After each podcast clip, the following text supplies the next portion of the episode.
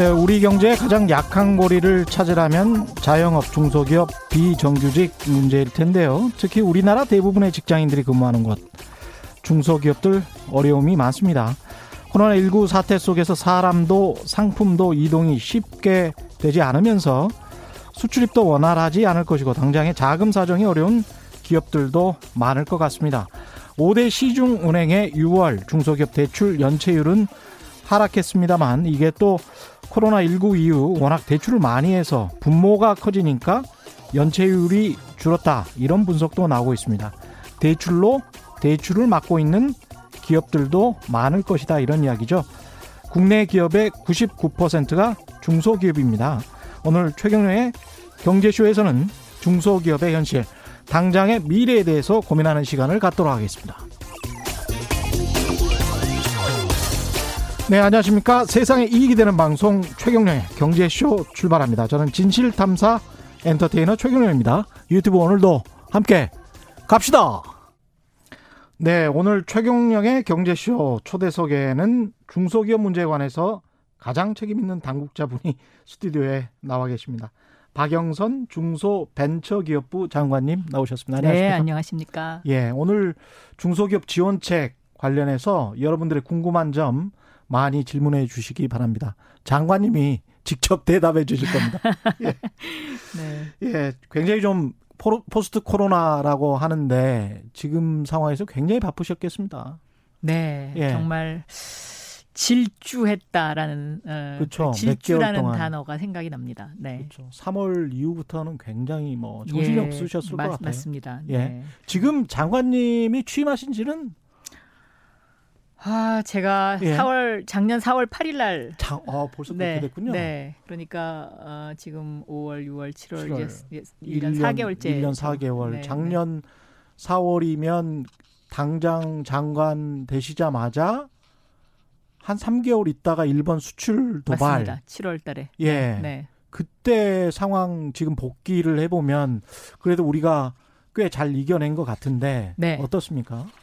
저희 중소벤처기업부에서는 이제 그 일본의 무역 분규와 예. 관련해서 소재 부품 장비와 관련된 중소벤처기업 분야를 챙겼습니다. 예. 그래서 이제 그 중소벤처기업 분야 중에 히든 챔피언을 골라내는 일. 예. 어, 소재와 부품, 장비에 경쟁력이 있는 기업을 골라내는 것으로 해서 강소기업 100 시리즈, 또 아. 스타트업 100 시리즈를 했거든요. 예. 예. 근데 이제 여기서의 가장 큰 특징은 뭐냐면 음. 강소기업 100을 하면서 예. 이제 고, 하면서 그러니까 기존에 있는 기업들에서 이렇게 그렇죠. 골라내는 골라내는 거죠? 겁니다. 그래서 정부가 강소기업 100으로 지정해서 지정해서 5년간 180억 원을 지원을 하는 굉장히 육성하는, 네, 육성하는 예. 대형 프로젝트였는데요. 음. 국민 심사단을 만들어서 예. 전문 심사단과 함께 이것을 어 개방형 심사 제도를 도입했다는 그런 아. 어떤 선례를 남겼다는 그런 거죠. 국민심사단. 국민심사단. 그러면 국민심사단은 또 어떻게 그냥 그거는 임의로 아닙니다. 그러니까 이제 예. 저희가 어 이러이러 이런 분야에 몇 년 이상 근무한 경력자 중에 고등학교를 졸업한 이상의 사람의 자 이렇게 아. 해서 이제 모집을 했습니다. 이거 좋다. 네. 아. 네. 모집을 했는데 예. 생각보다 너무나 많은 분들이 응모를 하셨고요. 예. 네, 한 천분 그러니까 꼭 학자나 교수나 뭐 네, 이런 거 아, 아니네요. 아니죠. 그 분야의 전문가. 경험, 경험이 있는 분. 그래서 한 좋네. 네, 예. 100명을 모집을 해 가지고요. 그중에 예. 이제 100명을 선정을 해서 음. 그 100명의 분을 어 이제 전부 그 신청한 사람들은 공개 PT를 했고요. 예. 앞줄에는 전문 심사단이 앉으셨고 음. 뒷줄에는 국민 심사단이 앉으셨습니다. 그래서 아. 이제 그렇게 진행을 했는데 예. 어, 저희 중소벤처기업부도 처음 해보는 일이니까 음. 직원들이 국민심사단과 전문심사단의 점수가 차이가 나면 어떡하냐. 일종의 이게 배심원제도 비슷하네. 네. 굉장히 예. 걱정을 많이 했어요. 예. 아, 그런데 결과는 어떻게 나왔냐면 87%가 동일한 것으로. 사람 눈이 거의 네, 비슷한 거네요. 네, 거기다 현장에 있는 분들의 목소리가 들어가니까. 그렇습니다. 그리고 이제 전문 심사단은 음. 뒤에 국민 심사단이 앉아 계시는 게 굉장히 긴장됐대요. 그렇죠. 그래서 더 날카로운 질문을 하게 되고 예. 그 Q&A가 굉장히 핫 뜨겁게 진행이 됐었습니다. 네. 아 이거 좋은 제도인 것 같아요. 왜 제가 계속 이렇게 칭찬을 하냐면요. 네. 박 장관님께 뭐 잘 보이려고 그런 건 아니고 10한 5년 전에 제가 연구개발비 관련해서 아, 취재를 한 적이 있는데요. 그러세요? 예. 네. 그때 이제 산업자본부의 연구개발비가 어떻게 쓰이는지를 이렇게 쭉 모니터를 한 적이 있거든요. 근데 한 6, 천 명 정도의 학자, 교수, 뭐 기업인들 풀단이 있어요. 거기에서 임의로 선정을 해서 벤처기업이나 연구개발 지원하는 기업을 선정을 한다고 음. 하는데 제가 한 시간짜리 다큐멘터리를 만들면서 취재를 해보니까 한 6천 명 중에서 한 100명이나 200명 정도만 항상 가서 심사를 하는 거예요. 음, 음. 그러니까 이게 일종의 고인물. 예 네. 고인물이 될 네. 가능성이 높고 네. 그렇게 되면 우리 특유의 그 연고주의 자본주의가 발생하게 될 가능성이 높아서 국민들이 사실은 감시하면서 이렇게 들어가 주는 거는 굉장히 좋은 제도라고 저는 봅니다. 예. 네, 그래서 저희가 이제 그 일을 작년 연말에 음. 연말에 성공적으로 예. 이제 마무리를 하고서 이제 중소벤처기업부가 하는 일은 거의 웬만한 거면 다 국민심사단을 모집합니다. 어. 국민심사단을 모집해서 뭐 예를 들어서 local creator를 뽑는다든가 뭐 다른 스타트업 100을 뽑을 때도 그랬고 예. 어뭐 그렇게 그래서 이렇게 오픈 개방형 심사로 나가는 어떤 그런 하나의 샘플을 만들었다 아, 생각하고요. 예. 그 그런 제도를 통해서 선정된 이제 그 작년에 55개 기업을 선정했고 올해 45개 기업을 선정해서 이제 100개를 채우는데요. 예. 어, 이 55개 선정된 기업분들하고 간담회를 했더니 음. 이분들이 뭐 얼굴이 다 싱글벙글이에요. 그러니까 어. 물론 뭐 선정돼서 기분이 좋은 것 그것은 뭐 당연히 인정을 하겠지만 음. 이분들이 와셔서 뭐라고 말씀하냐면 첫째 직원들의 자부심이 엄청나게 높아졌다는 거예요. 그렇죠. 일단 정부에서 네. 선정된 기업이 됐으니까. 그리고 우리가 국, 예. 국민으로부터 인정받았다. 그렇죠. 그 그러니까 강소기업 100이라는 이제 저희가 요 브랜드 그를 디자인을 해서 드렸는데 이거를 그 명함에다 다 새기시더라고요. 예. 그리고는 직원들의 반응이 아 나도 장가갈 수 있게 됐다 이제 나 이런 기업에 다닌다 라고 어. 확실하게 말할 수 있기 때문에 장가갈 수 있게 됐다 이런 반응을 보이셨고요. 예. 그 다음에 또 하나 더 저 저를 이제 감동시킨 것은 예. 이분들이 오셔서 이 제도가 지속적으로 진행되냐 음. 아니면 일회성으로 그치는 거냐를 저한테 질문하시더라고요. 예. 그래서 지속적으로 진행되는 거는 정부가 그만큼 국민 세금을 계속 투입해야 되는 건데 예. 글쎄 이거 좀 더 연구해 보여야 될 것 같다. 그랬더니 아 자기네가 이거는 지속적으로 해야 된다는 거예요. 왜 해야 되냐? 음. 중소기업들이 목표가 생긴다는 거예요. 예. 아 우리도 강소기업 100이 한번 돼보자. 그렇죠. 라는 이런 목표를 가지고 다 전 직원이 함께 일을 하게 되기 때문에 음. 어떤 단결의 힘이 생기고 예. 또 목표를 향해서 가는 어떤 추진력이 생겨서 어. 이런 제도들은 계속 지속적으로 해주는 게 중소기업들의 어떤 사기 진작 그렇죠. 또 우리가 뭔가 한번 해보자라는 어. 어. 떤 이런 마음을 모으는 일 이런 거에 굉장히 긍정적인 효과를 하고 있기 때문에 음. 정부가 만약에 이것을 지원금을 다 대주는 게 부담이 된다면 예. 자신들이 받은 그 180억 원의 지원금 중에 일부를 주식으로 내놔서 그것을 어. 사회에 환원해서 펀드를 만들어서 이걸 후배 강소기업을 계속 키우는 일을 하겠다고 좋네. 이분들이 올 봄에 자발적으로 55개 중에 30몇 개의 회사 사장님들이 음. 자발적으로 사인을 하시고 마중물 선언을 하셨어요. 이게 그러니까 네. 2019뭐 강소기업 강소기업 100, 100. 이렇게 되는 거군요. 그렇죠. 2020 강소기업 100 네, 이런 네, 식으로 네, 네, 네. 매년 그러니까 100개씩 선정하는 이제 그렇게 예. 해달라는 거죠. 아. 이제 그렇게 하기 위해서는 사실은 이제 정부가 지속적으로 이제 이것을 좀 관리하고 이럴 필요도 있는데 음. 이런 어떤 그 사회에 뭔가 구- 정부로부터 국민의 세금을 받은 우리가 스스로 사회에 뭔가를 환원하겠다라는 어떤 그런 마중물 선언을 했다는 그거 자체에도 저는 굉장한 가치가 있지 않나. 좋네요. 네. 예. 네. 근데 일본 수출 규제와 관련해서 그런 게 있지, 있었지 않습니까? 그 소부장이라고 소재 부품 장비. 네, 네, 네. 그게 이제 우리 중소기업들이 특히 좀 약하다. 음. 그래서 그걸 좀 많이 좀 키워줘야 되겠다. 그런 논의는 많이 됐었는데 중소벤처기업부에서 따로 그러니까 이제 그 강소기업 100이 지금 발- 말씀하신 소재 부품 장비 장비의? 기획 기업들입니다. 그렇구나. 그러니까 이제 예. 그 동안에 소재를 개발했지만 음. 어, 대- 우리나라 대기업이 사주지 않아서 예. 어, 해외에만 수출했던 기업들 그렇죠. 또 부품도 마찬가지고요. 음. 장비도 마찬가지고요. 예. 그런 기업들이 굉장히 많이 있었던 거죠. hidden champion들이. 음. 왜냐하면 우리나라 대기업들은 vendor를 구성을 해서 예. 이게 한 번 vendor가 지정이 되면 거의 바뀌지 않습니다. 예. 이게 이제 value chain으로 연결이 그렇죠, 되는 그렇죠. 거니까요. 그렇죠. 예. 그런데 이렇게 지정된 기업 이외의 다른 강소 기업들이 많이 숨어 있었던 거예요. 근데 이런 기업들을 발굴했다는 의미가 있고요. 음. 이런 기업을 발굴을 하면서 이 기업들이 R&D 투자를 더 강화하게 되고 또 이렇게 생산성과 관련된 부분에 있어서 경쟁력을 확보하게 되니까 그렇죠. 일본으로부터 굳이 수입하지 않아도 되는 것이었고요. 음. 그리고 오히려 해외의 수출이 더 잘 되는 거죠. 그렇죠. 왜냐하면 정부가 인정한 기업이니까. 음. 네? 그러면서 이제 이게 코로나 19하고 맞물려 돌아가면서 K 방역 예. 뭐 이렇게 해서 대한민국의 브랜드가 지금 브랜드 가치가 점점 점점 그렇죠. 올라가고 있잖아요. 예. 그래서 요즘 중소기업이 어려운 거는 맞지만 예. 그 어려움 속에서 저는 왜 눈 속에 꽃이 피는 어. 그런 어떤 그 힘 있는 기업들, 강, 강한 기업들, 작지만 강한 기업들이 음. 굉장히 많이 발견되고 있는 그런 그 긍정적인 효과도 있습니다. 해외 업자들이랑 그 협상을 할 때도 우리는 삼성의 납품에 이런 그렇죠. 말도 있겠지만 네. 우리는 정부에서 인정한 강소기업이야. 네. 어, 이것도 강소기업 100이야. 예. 이제 이거가 협상 그러니까 10번 10번 협상할 거를 뭐 한 두 번이면 끝나고 그렇죠. 이런 사례들이 이제 나오기 시작하더라고요. 어, 네. 이건 네. 의미가 상당히 있네요. 네, 예. 그렇습니다. 네. 시작하자마자 질문들이 많이 나오고 있는데요. 이호정님은 중소기업 지원 플랜은 많이 나오는데 저희가 막상 지원하면은 선정이 잘 안 됩니다. 준비하느라고 시간 낭비하고 지금은 아예 준비를 안 해요. 그러니까 중소기업 지원 플랜에 지원을 하려면 나름대로 이제 준비는 하는데 잘 선정이 안 된다. 워낙 많이 지원이 들어옵니까? 워낙 많이 들어오는 것도 있고요. 예.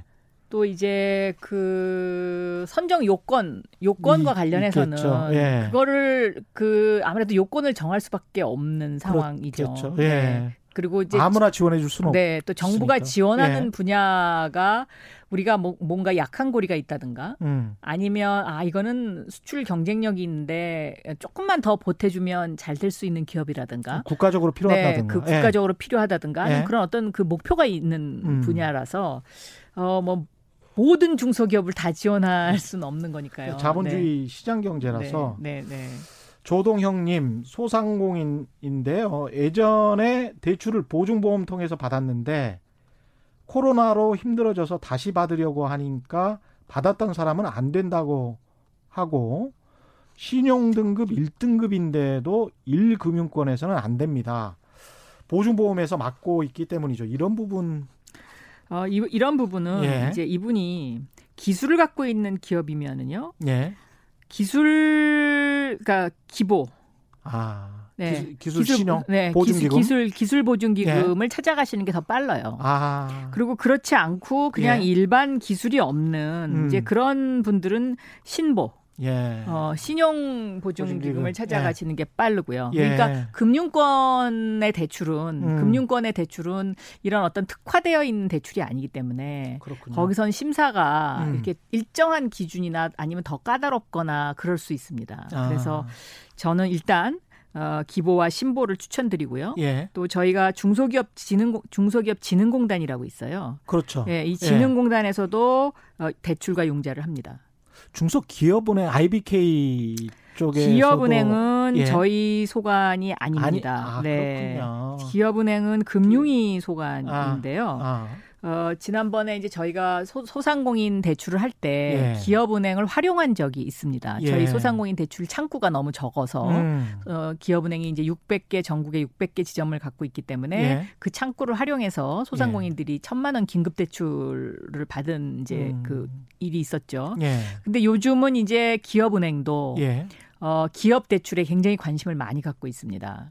그렇군요. 네, 네. 예. 그래서 음. 기업은행도 이제 뭔가 많이 변화하려고 하고 있기 때문에 음. 에, 이제 그 부분도 좀 놓치지 마시고 음. 어, 활용하시는 것도 좋을 것 같습니다. 네. 이중훈님 같은 경우에는 이런 말씀하셨네요. 장관님 저는 두 명이 제품을 개발 및 제조 판매하고 있습니다. 두 명이 네. 수출 지원 받으러 관공서를 들락날락 할 여유가 없습니다. 전문가들이 방문해서 멘토링 및 지원책을 찾아주시면 큰 도움이 될 것 같습니다. 네. 저희가 온라인 상담도 합니다. 그렇군요. 네. 예. 온라인 상담도 하고요. 예. 중소벤처기업부 홈페이지를 들어가 보시면 음. 저희의 그런 지원책, 온라인 상담 또 전화 상담도 하거든요. 그렇군요. 어, 1357. 예. 네, 1357. 네, 네. 1357. 이것이 이제 저희 그 중소 벤처부가 운영하는 상담 번호인데요. 예. 어, 그렇게 전화 상담, 온라인 상담도 음. 많이 활용을 해 주셨으면 좋겠습니다. 네. 아까 1차 협력업체 대기업들 이야기 하셨었는데 상생 대기업과 중소기업의 상생 이야기를 하려면 사실 정부에서 이렇게 상생하라고 강요를 하면 이게 또 시장에 너무 개입하는 게 되니까 네네네네. 네, 네, 또 네. 대기업들이 볼멘 소리를 할 거고 시장에서 뭔가 자율적으로 자발적으로 하는 뭔가가 있어야 될 것 같은데. 제가 와서 예. 이제 자발적 상생 기업, 예. 자상한 예. 기업이라는 제도를 만들었습니다. 자상한 기업. 네. 예. 근데 이제 이 자상한 기업은 저희가 중간에서 연결자가 돼서 예. 어떤 큰 기업과 그다음에 이 기업에서 지향하는 바와 연결되어 있는 협회나 뭐 단체나 기관을 연결시켜 주는 이제 이런 방식으로 가고 있고요. 예. 첫 번째 1호 자상한 기업이 네이버와 소상공인 연합회입니다. 어. 그러니까 네이버가 갖고 있는 플랫폼을 활용을 해서 예. 네이버 네이버에서 소상공인들을 그 플랫폼에 스마트 상점이라는 이름으로 입점시켜 주는 아, 거죠. 무료로. 예. 또 네이버에 온라인 장복이라는 프로그램이 있어요. 예. 그러니까 전통 시장에 온라인으로 장을 보, 보면 음. 이 전통시장에서 알아서 집에 배달까지 해줍니다. 오후에 오전에 잠 보면 오후에 갖다 주고 뭐 이런 아, 식으로 예. 그러니까 이런 어떤 일을 하기 위해서 1호 기업이 이제 네이버와 소상공인 연합회였고요. 예. 2호 그 기업이 포스코와 벤처캐피탈 협회였는데 예. 포스코는 이제 그 벤처 투자에 좀 더 방점을 찍고 어, 벤처, 그러니까 스타트업을 좀 더 육성해 보겠다라는 음. 취지로 벤처 캐피탈하고 저희가 맺어 드렸습니다. 예. 또 시중은행, 신한은행이라든가 국민은행이라든가 음. 뭐 하나은행이라든가 예. 이 시중은행도 은행의 특성에 맞게끔 저희가 이게 다 연결을 해드렸어요. 그러니까 신한은행 같은 경우는 벤처협회, 예. 벤처협회와 연결해서 신한은행 역시 앞 대출 중심의 은행에서 투자 중심의 은행으로 포트폴리오 구성을 좀 옮겨가고 스마트 공장을 하는 그 기업에 대해서 특혜 대출을 해주는 음. 이자를 좀 싸게 예. 해서 뭐 이런 이제 그 테마로 이제 했고요. 예. 국민은행 같은 경우에는 외식업 중앙회하고 연결을 해서 음. 외식업으로 어려움을 겪고 있는 그 식당에 대한 융자 예. 또 아니면 그 외식업이 요즘 요즘은 이제 뭐 위생 문제라든가 그 레시피를 만드는 어떻게 하면 좀 더 더 맛있게 만들 수 있을까 하는 이런 교육 문제 예. 이런 것도 이제 국민은행에서 컨설팅을 해주는 음. 이런 예. 방식. 뭐 우리은행 같은 경우에는 여성 경제인 협회하고 저희가 맺어드렸는데 어. 여성 경제인한테 이제 우대를 해주는 거죠. 어. 여성 경제인들이 아무래도 조금 이 금융에 이제 예. 조금 약하다. 음. 뭐 이제 그래서 우대 컨설팅도 해주고 음. 삼성전자 같은 경우에는 중소기업 중앙회하고 연결을 해서 어, 스마트 공장 지원을 아. 이제 맺었는데 이것이 지난 코로나 19때 마스크 생산량을 어 30%에서 50%까지 늘리는. 그러니까 삼성전자가 중소기업의 스마트 공장을 잘 운영될 수 있도록 이렇게 좀 지도하는 겁니다. 어. 지도도 하고 지원도 해줍니다. 아, 지원도 해주, 해, 주는데 이것이 예. 실질적인 효과를 받습니다. 지난 어. 코로나 19때 마스크 예. 생산량이 우리가 모자랐지 않았습니까? 예. 초창기에. 음. 근데 여기에서 스마트 공장을 마스크 공장을 빨리 만들어 가지고요. 예. 이거를 생산량을 30% 끌어올렸습니다. 또 진단 키트 진단 키트 공장도 스마트 공장을 만들어서 음. 생산량을 무려 70%까지 끌어올렸거든요.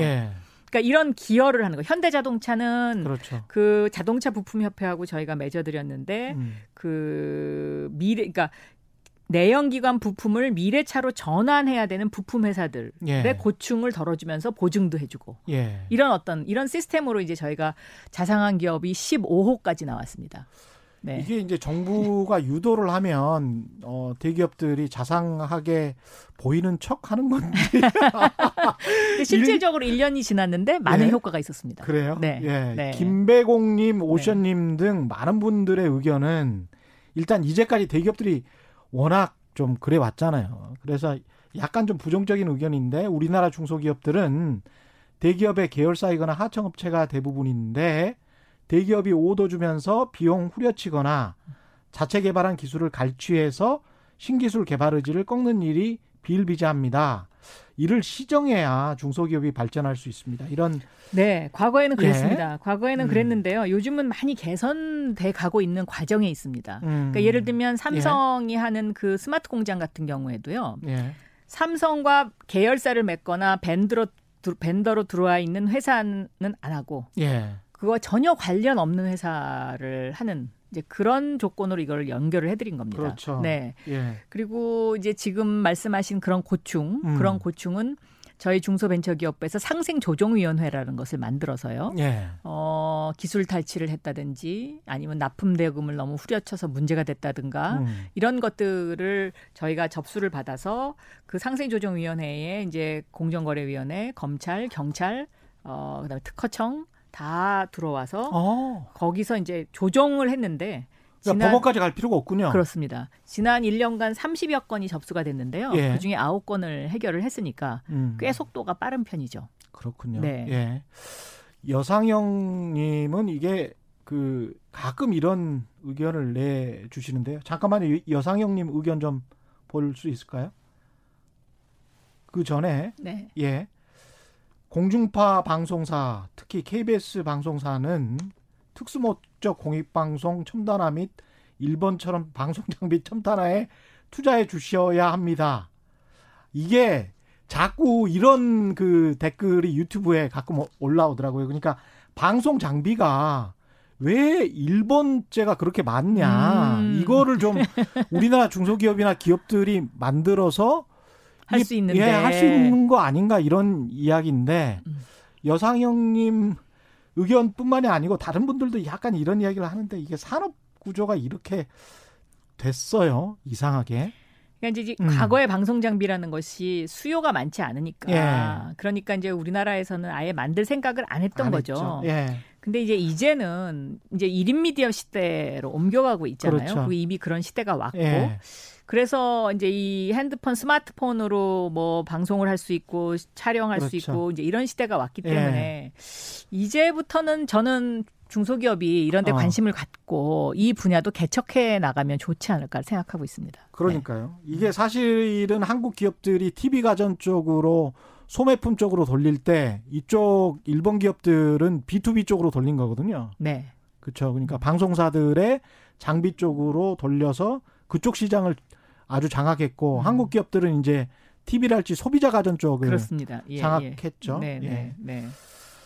지금 뭐 관련해서 여러 가지 상생 프로그램 좀 더 잘 살아보자, 같이 한번 잘 살아보자 이런 취지의 다른 프로그램들도 있습니까? 저희가 같이 예. 삽시다를 처음에는 캠페인으로 시작했다가 예. 이제는 이걸 이제 정책으로 정착을 시키고 있습니다. 음. 그러니까 같이 삽시다 TV, 같이 삽시다 플랫폼이 있어요. 예. 어, 여기서는 이제 뭐를 하는 거냐면 어, 소상공인들을 도와드리기 위해서 예. 온라인 판매를 도와드리고요. 예. 그리고 이제 요즘 뜨고 있는 live commerce 음. 이것을 직접 합니다. 예. 그러니까 어저께도 그 케이팝 스타 NCT 드림이 음. 다녀왔던 대구 서문시장에 있는 상점 따라가기를 live commerce로 했거든요. 예. 그런데 거기 같이 삽시다 TV에서 그 NCT 드림이 샀던 뭐 목걸이, 어. 그다음에 뭐 그 잠옷 이런 예. 것들이 완전히 완판됐습니다. 그러면서 대구 서문시장의 매출이 덩달아 올라가는 지금 효과 이런 것들을 보고 있죠. 정부에서 하는 유튜브 라이브도 사람들이 접속해서 많이, 어, 많이 봅니다. 어저께 완판됐습니다. 대단하네. 네. 그리고 예. 이제 거기에 이제 입점 같이 삽시다 플랫폼에 입점을 하면 예. 보통 이제 그런 플랫폼이 수수료를 많이 받지 않습니까? 그렇죠. 여기는 수수료가 좀 쌉니다. 그렇겠죠. 아무래도. 네, 네. 아, 이런 것도 아이디어구나. 그러니까 이제 뉴 미디어를 최대한 활용해서 대기업들만 하는 거라고 생각했는데 그걸 끌어들이는 거군요. 끌어들이고 또 대기업하고도 같이 합니다. 예를 들면 어. 뭐 네이버는 IT 기업이지만 네이버의 Selective TV라고 있거든요. 예. 거기하고 동시에 방송을 저희가 합니다. 동시에 예. 방송을 하면 이 판매량이 굉장히 많이 늘어나죠. 예. 어, 늘어나는데 저희가 이런 것을 실험하기 위해서 작년에는 크리스마스 마켓이라는 것을 했고요. 예. 올해는 얼마 전에 대한민국 동행 세일을 했었습니다. 대한민국 동행 세일? 네. 그래서 나 뭐죠? 대한민국 예. 동행 세일은 이름 그대로 예. 소상공인, 전통시장, 뭐 대형 마켓, 백화점, 대한민국의 모든 경제 주체가 음, 하나가 음. 돼서 함께 예. 에, 소비를 진작시켜 보자. 예. 그러니까는 재난지원금 이후에 이어달리기의 소비 진작 예. 효과를 하는 목적이 있었고요. 음. 두 번째는 K-팝과 K live commerce를 융합을 해서 예. K 세일이라는 새로운 영역을 전 세계에 한번 소개시켜 보자라는 예. 이제 그런 목표가 있었습니다. 어.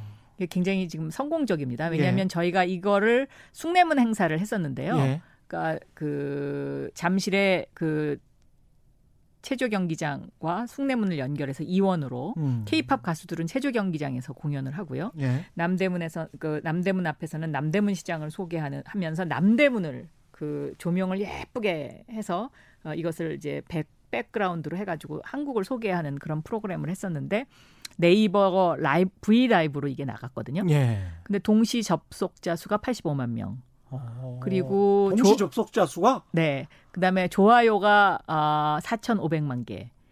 그다음에 댓글이 15만 개가 달렸는데요. 예. 아 이게 9개 국어로 동시 동 문자로 동시 통역이 됐습니다. 그러니까 어. 댓글의 종류도 9개 국어로 들어오더라고요.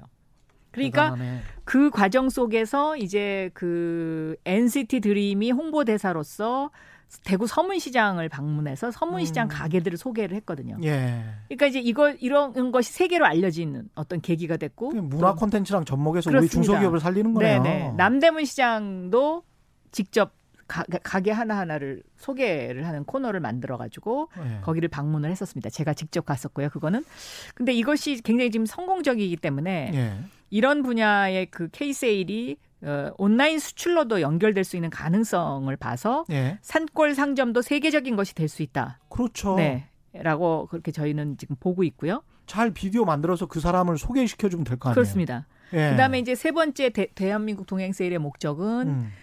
자영업자와 소상공인들이 이 디지털화, 온라인화를 굉장히 힘들어 하셨어요. 예. 근데 이것을 이제 디지털화를 위해서 우리가 이런 모델을 보여줌으로써 어떻게 하는 것이고 어떻게 실제로 이거 하면 매출이 늘어난다라는 예. 거를 느끼게 이번에 해드려서 음.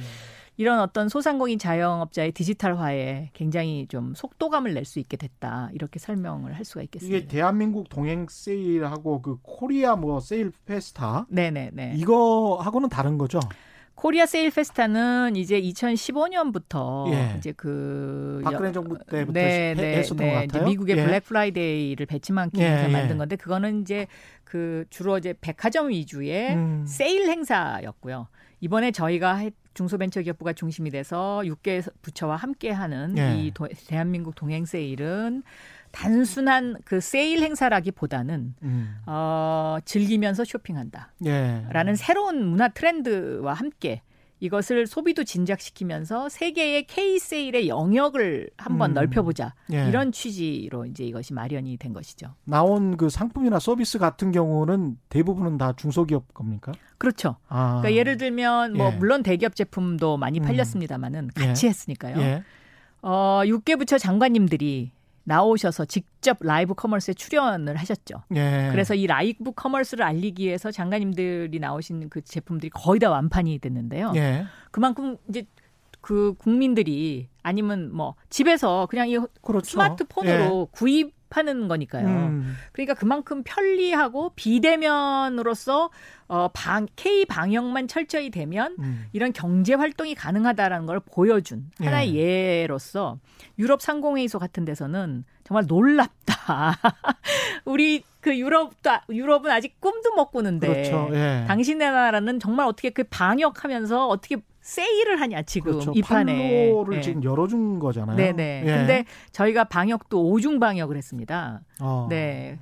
예, 그래서 하면서 네 하면서 이제 이것을 세일을 계속 나갔죠. 예. 네, 네. 장관님 팬들이 많네요. 유튜브 댓글에 보니까 0944님, 박영선 장관님 중소기업 관계자 같은 경우에 네. 외국 출장에 어려움이 많다던데요. 네, 네, 네. 맞습니다. 이거는 네.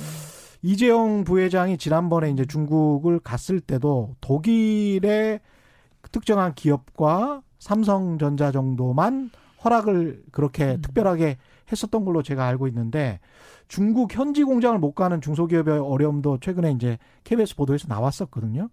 요거는 어떻게 좀 안 될까요? 저희가 신청을 받습니다. 아 그래요? 어, 네, 신청을 받아서 외국에서 예. 들어오시는 분도 그렇고 여기서 이제 그 신청을 받아가지고요.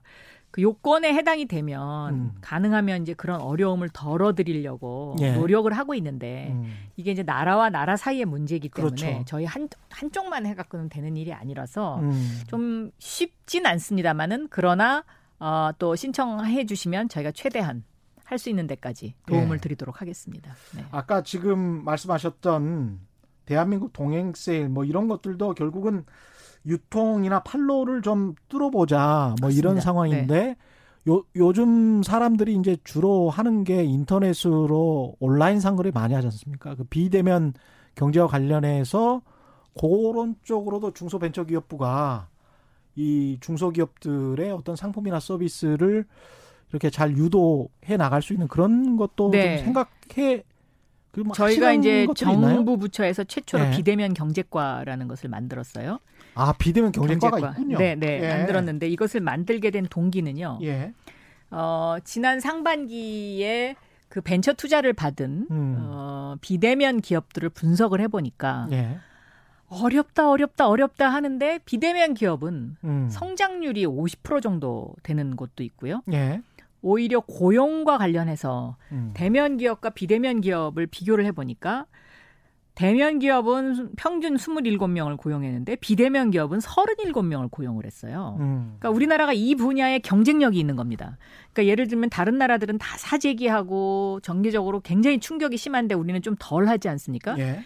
그게 온라인 인프라가 확실하게 깔려 있기 때문에 그렇거든요. 음. 그러니까 2000년대 김대중 정부 시절에 초고속 인터넷망을 전국적으로 깔아서 그 당시에 IT 강국이 됐던 어떤 그 기초 인프라를 토대로 해서 바, 생, 그때 만들어졌던 2세대 기업들. 그러니까 뭐 네이버, 카카오, 뭐, 네. 뭐 넷마블 이런 이런 기업들이 이번 코로나 19를 거치면서 엄청나게 지금 주가도 올라가고 성장하지 않았습니까? 그렇죠. 그 성장의 원인이 바로 여기에 있는 겁니다. 그러니까 음. 그 온라인 시스템이 정착이 돼 있는 나라. 예. 그러니까 다른 나라들은 사실 방역을 철저히 하고 싶어도 이게 음. 추적이 안 되기 때문에 그렇죠. 인터넷이 연결이 안 돼 있기 때문에 예. 하기가 어, 어려운데 외신에서도 네. 한국의 방역은 휴대폰 때문이다라는 기사가 바로 어젠가 나왔었어요. 네. 예. 근데 저희는 음. 이 인터넷망이 전국적으로 깔려 있기 때문에 음. 이게 추적이 가능한 거죠. 근데 음. 이게 K 방역만 가능한 게 아니고 그 비대면 온라인 딜리버리가 가능한 거잖아요. 예. 전부 택배로 가잖아요. 그렇죠. 그러니까 택배로 가니까 국민들이 사재기 할 필요가 없었던 거죠. 음. 그래서 경제의 한 축이 무너지지 않고 지속적으로 이것이 버텨졌다. 그리고 이 비대면 기업은 주로 어, 벤처 스타트업 예. 쪽이었어요. 아. 근데 이 벤처 스타트업 쪽이 하는 이 비대면 분야를 들여다보니까 2017년에 문재인 정부 들어와서 음. 7천억 을 투자를 했고요. 예. 이것이 이제 2018년에 1조 2천억, 음. 2019년에 1조 7천억, 예. 2020년 올해는 더 많이 지금 이 성장 투자 성장률이 예. 높아지고 있거든요.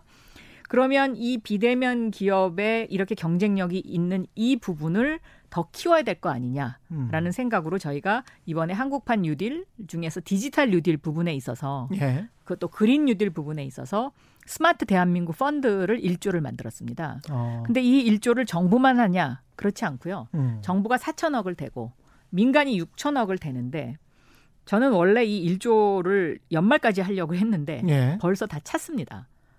그러니까 아. 민간에서 비대면 분야의 그 성장세를 바라보는 긍정적인 눈이 그만큼 강하다는 뜻이죠. 그러네요. 네. 예. 그래서 이것을 이제 그 5천억을 비대면 분야에 투자를 하고요. 음. 4천억을 바이오 분야에 투자하고 1천억을 그린 뉴딜 분야에 투자를 하는 포트폴리오 구성을 했고 예. 여기에 이제 자발적으로 참여하는 뭐 네이버 뭐 또 무슨 크래프톤 뭐 그다음에 LMP 코스메틱 이런 음. 어떤 그 혁신 벤처 기업들이 주류를 이루어가지고 예. 이 기업들을 지금 이제 이 펀드를 지원하고 있고 여기에 이제 홍보 대사가 바로 박세리 선수입니다. 아 그렇군요. 네. 박세리 선수도 직접 투자했습니다. 왜냐하면 어. 지금 박세리 선수가 기업가로서 변신을 했거든요. 예. 그리고 이 기업가로서 변신을 하면서 우리가 박세리 선수를 홍보 대사로 그 영입한 이유는 음. 박세리 선수가 2000 어, 아, 그때가 2000년도였나요? 예. 아, 아 1990 8년이었던 걸로 기억하는데 음. 그 IMF 때 예, 예, 예. IMF 그 IMF 때 박세리 선수의 그 정말 불가능한 것을 가능하게 했던 그 호수에서 예. 양말 벗고 들어가서 예. 하는 그 샷그 그 장면이 정말 국민들한테 많은 희망을 줬잖아요. 예. 그것처럼 이 코로나 19를 너무 어렵게 우리가 지나고 있는데 희망을 좀 갖자 음. 해서 이제 박세리 선수를 영입을 했고요. 예. 또 저희가 이제 이 스마트 대한민국 펀드 1조 투자하는 거 이외에도 K 유니콘 프로젝트가 있는데 예. 이 K 유니콘 프로젝트는 지금 현재 이제 유니콘이 11개인데요. 음. 이 유니콘을 20개까지 만들기 위한 프로젝트입니다. 예. 그래서 아기 유니콘, 예비 유니콘, 유니 K 유니콘 이제 이런 어떤 생태계를 형성하는 프로그램인데 요 K 유니콘 프로젝트의 홍보 대사는 박찬호 선수입니다. 근데 박찬호 선수도 예. 그때 IMF 때 정말 우리한테 희망을 주는 음. 그 정말 세계적인 투수였었잖아요. 그렇죠. 그리고 지금 예. 실질적으로 박찬호 선수는 이런 어떤 벤처 투자에 아주 거의 전문가적인 아, 수준에 아. 도달할 정도만큼 투자가이기도 하고요. 아. 또 이제 저희가 어, 하고 있는 일 중에 브랜드 K라는 것이 있습니다. 이 음. 브랜드 K는 대한민국 중소 기업 제품 중에서 해외에 나가서 경쟁력이 있는 제품, 가격 경쟁력, 기술 경쟁력이 있는 제품을 선정하는 것인데 예. 이 브랜드 K 제품을 작년에 태국에 론칭을 했거든요. 음. 근데 이 K라는 이 브랜드 K라는 요 한자 때문에 예. 수출이 20배까지 늘어난 그런 회사들이 있습니다. 아, 진짜요? 정말입니다. 이건 실제 있었던 일이거든요. 화장품 어... 프랑스에 수출하는 회사인데요. 예. 그래서 이 브랜드 K의 홍보 대사는 박지성 선수입니다. 어... 국가대표 선수. 그러니까는 예. 국가대표 축구 선수. 그러니까 브랜드 K가 국가대표 중소기업 제품이라는 의미로 박지성 선수. 그래서 쓰리박 홍보 대사 체제를 갖추고 있는 중소벤처기업부입니다. 예, 중소벤처기업부를 굉장히 사랑하시는군요. 예. 예, 음. 가끔 뭐 이런 서울시장 이야기가 나오고 있는데 제가 질문을 안 드리겠습니다. 예. 네, 네. 그 유튜브 댓글에 그런 질문들이 좀 있어 가지고요. 네. 근데 이렇게 비대면 경제나 온라인 쪽을 하면 그래도 일자리 감소가 실질적으로 이게 적응하지 못하는 기업들 같은 경우는 특히 이제 자영업들도 마찬가지고 조그마한 중소기업들 같은 경우는 적응을 못해서 난 비대면 뭐 잘 모르겠고 지금 오프라인에서 잘 안 돼서 그것도 이제 쩔쩔매다가 그냥 힘들어하는 곳들이 많은데 이런 일자리 감소가 오히려 비대면을 이렇게 늘리면 일자리 감소가 가속화되는 거 아닌지 그런 생각도 그런 듭니다. 우려가 충분히 예. 있죠. 그런데 저희가 이제 그 동안에 분석해 본 걸 보면요, 음. 스마트 공장이나 스마트 상점을 하는 그런 어, 어, 업체들 또 스마트 식당을 하는 업체들 로봇이 예. 이제 물건을 저, 식, 저 음식을 날르는 이런 업체들이 그럼 실질적으로 고용이 줄었느냐? 고용이 하나도 안 줄었습니다. 그 왜 그러면 고용이 안 줄, 오히려 네. 늘었, 늘었어요. 평균적으로 두 명 내지 세 명을 더 고용을 해요. 음. 그왜 그런 고용이 안 주냐? 이 스마트 상점, 스마트 식당 뭐 이런 것을 함으로써 생산성이 늘어나는 거죠. 그러니까 어. 예를 들면 식당에서 그 음식을 종업원들이 들고 다니는 거와 로봇이 서빙하는 거는 종업원들한테 굉장히 편리함을 그렇죠. 주잖아요. 그렇죠. 그러니까 종업원들이 그 식당을 찾는 손님들에게 더 친절해질 수 있는 거죠. 아. 그 친절해지니까 매출이 더 올라가는 거예요. 그래서 그 식당에 실제로 종업원을 하나도 안 줄였고요. 어. 스마트 공장도 마찬가지예요. 스마트 공장을 하면 생산성이 한 30% 올라가거든요. 예. 30% 올라가면 그만큼 이익이 올라가는 거죠. 그렇죠. 이익이 올라가니까 그 이익이 올라가니까 굳이 고, 이 사람을 줄일 필요가 없고요. 음. 그 일을 하던 사람들은 그 일을 모니터링하는 쪽으로 바뀌는 거죠. 내가 직접 예를 들어서 이 물에 이 물의 흐름을 그러니까 점, 만약에 이 물을 흔든다. 예. 이 흔드는 거를 하, 관찰해야 되는 내가 직업을 갖고 있다. 예. 그러면 하루 종일 이거 들여다봤어야 되는데 음. 이거는 대신 AI가 해주고 예. 나는 이게 제대로 작동이 되는지만 옆에서 관찰만 하면 되니까 어. 이 사람 입장에서는 삶이 굉장히 삶의 질이 굉장히 좋아지는 거죠. 예를 들면 포스코 공장 같은 경우가 어, 스마트 공장의 등대 공장 1호로서 이제 세계에 알려져 있는데요. 용광로가 있습니다. 예. 그럼 그 용광로가 제대로 작동하는지를 옆에서 항상 사람이 관찰을 했어야 됐어요. 예. 근데 여기에 AI 센서를 집어넣어서 그 AI 센서가 지금 용광로가 잘 작동되고 있는지 아닌지를 계속 모니터링해요. 예. 그러면 이 용광로 옆에 앉아 있었던 이 근로자는 음. 자기는 잠시 책을 봐도 되는 거예요. 왜냐하면 어. 그렇죠. 대신 AI가 예, 해주니까. 센서가 있으니까. 네, 네. 예. 그래서 삶이 너무 행복해졌다는 거예요. 음. 그리고 거기 24시간 사람이 다 있을 필요도 없고요. 그렇죠. 그 네. 뜨거운 곳에. 네, 예. 네. 그러니까 이런 이제 이런 변화죠. 그래서 이 사람 이 사람에게 그 다시 어떤 변화가 왔냐면 과거에는 내가 용광로 옆에서 땀을 뻘뻘 흘리면서 용광로를 체크하는 사람이었는데 이제는 그 용광로에서 나오는 데이터를 체크하는 사람으로 예. 직업이 바뀌는 거죠. 음. 그러니까 그런 어떤 그 디- 디지털 교육에 대한 그 디지털화된 것을 얼만큼 교육을 잘해서 직업 전환을 해주느냐 음. 이것이 관건이지. 당장 사람이 주는 것을 걱정하는 것보다는 그런 직업. 전환, 네, 아. 미래에 대한 직업 전환의 교육 부분에 대한 투자 이것이 음. 정부 입장에서는 중요하다. 저는 이렇게 말씀드릴 수 있겠습니다. 0042님은 이 어려운 시국에 정말 많은 긍정적인 업무들이 진행되고 있는 것 같은데 왜 언론에서는 부정적인 기사만 나올까요? 그건 뭐 그 장관님도 네, 기자를 하셨으니까 언론이 원래 부정적인 기사를 좋아해요. 그렇죠. 비판, 예, 비- 비판을 예. 해야 이제 그 오히려 이제 반향이 있다고 생각하니까요. 그렇죠. 예. 네, 네. 그러니까 약간 언론의 속성이다. 음. 한국 언론만 꼭 그런 거는 아니에요. 예. 예.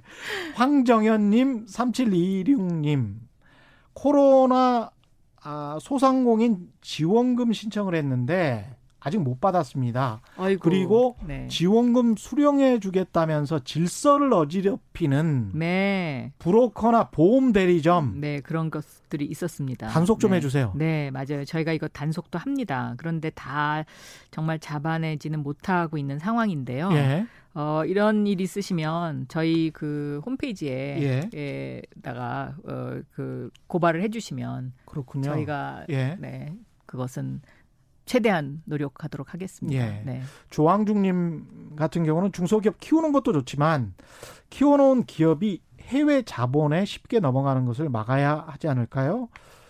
2015년 15년 중소기업으로 성장하다가 어느 날 갑자기 상장 폐지하면서 일본으로 지분이 넘어가더라고요. 본인 이야기나 본인 옆에 이야기를 음. 지금 하신 것 같은데요. 음, 그러니까 근데 이것도 이걸 뭐 한국 기업이 무조건 살아라고 강제할 수는 없는 거잖아요. 그렇죠. 예, 네. 우리가 이제 개방된 경제니까 또그 M&A 뭐 이런 어떤 경영에까지 저희가 간섭하기는 힘든 거죠. 그렇죠. 네, 네. 예. YK님은 글로벌리 한국 콘텐츠 플랫폼이 없어서 음. 넷플릭스나 뭐 유튜브만 볼 수밖에 없는데 네이버나 다음을 제발 글로벌 플랫폼화 좀 해주세요. 네, 그거 굉장히 중요합니다. 예. 그러니까 예를 들어서 플랫폼을 뺏겨버리면 음. 이제 그 경제가 그만큼 종속되는 거지 않습니까? 예.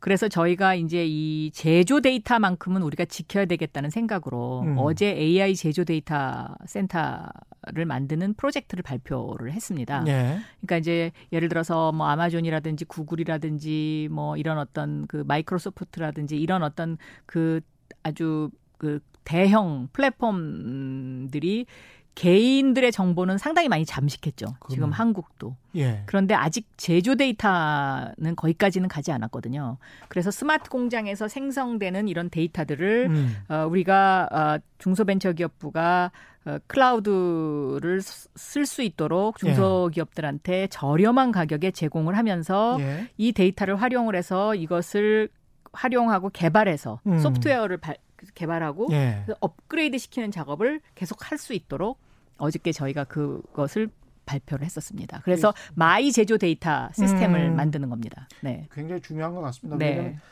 잘못하면 외국 기업만 좋은 일 시켜주니까요. 그렇습니까요. 예. 그렇습니다. 네.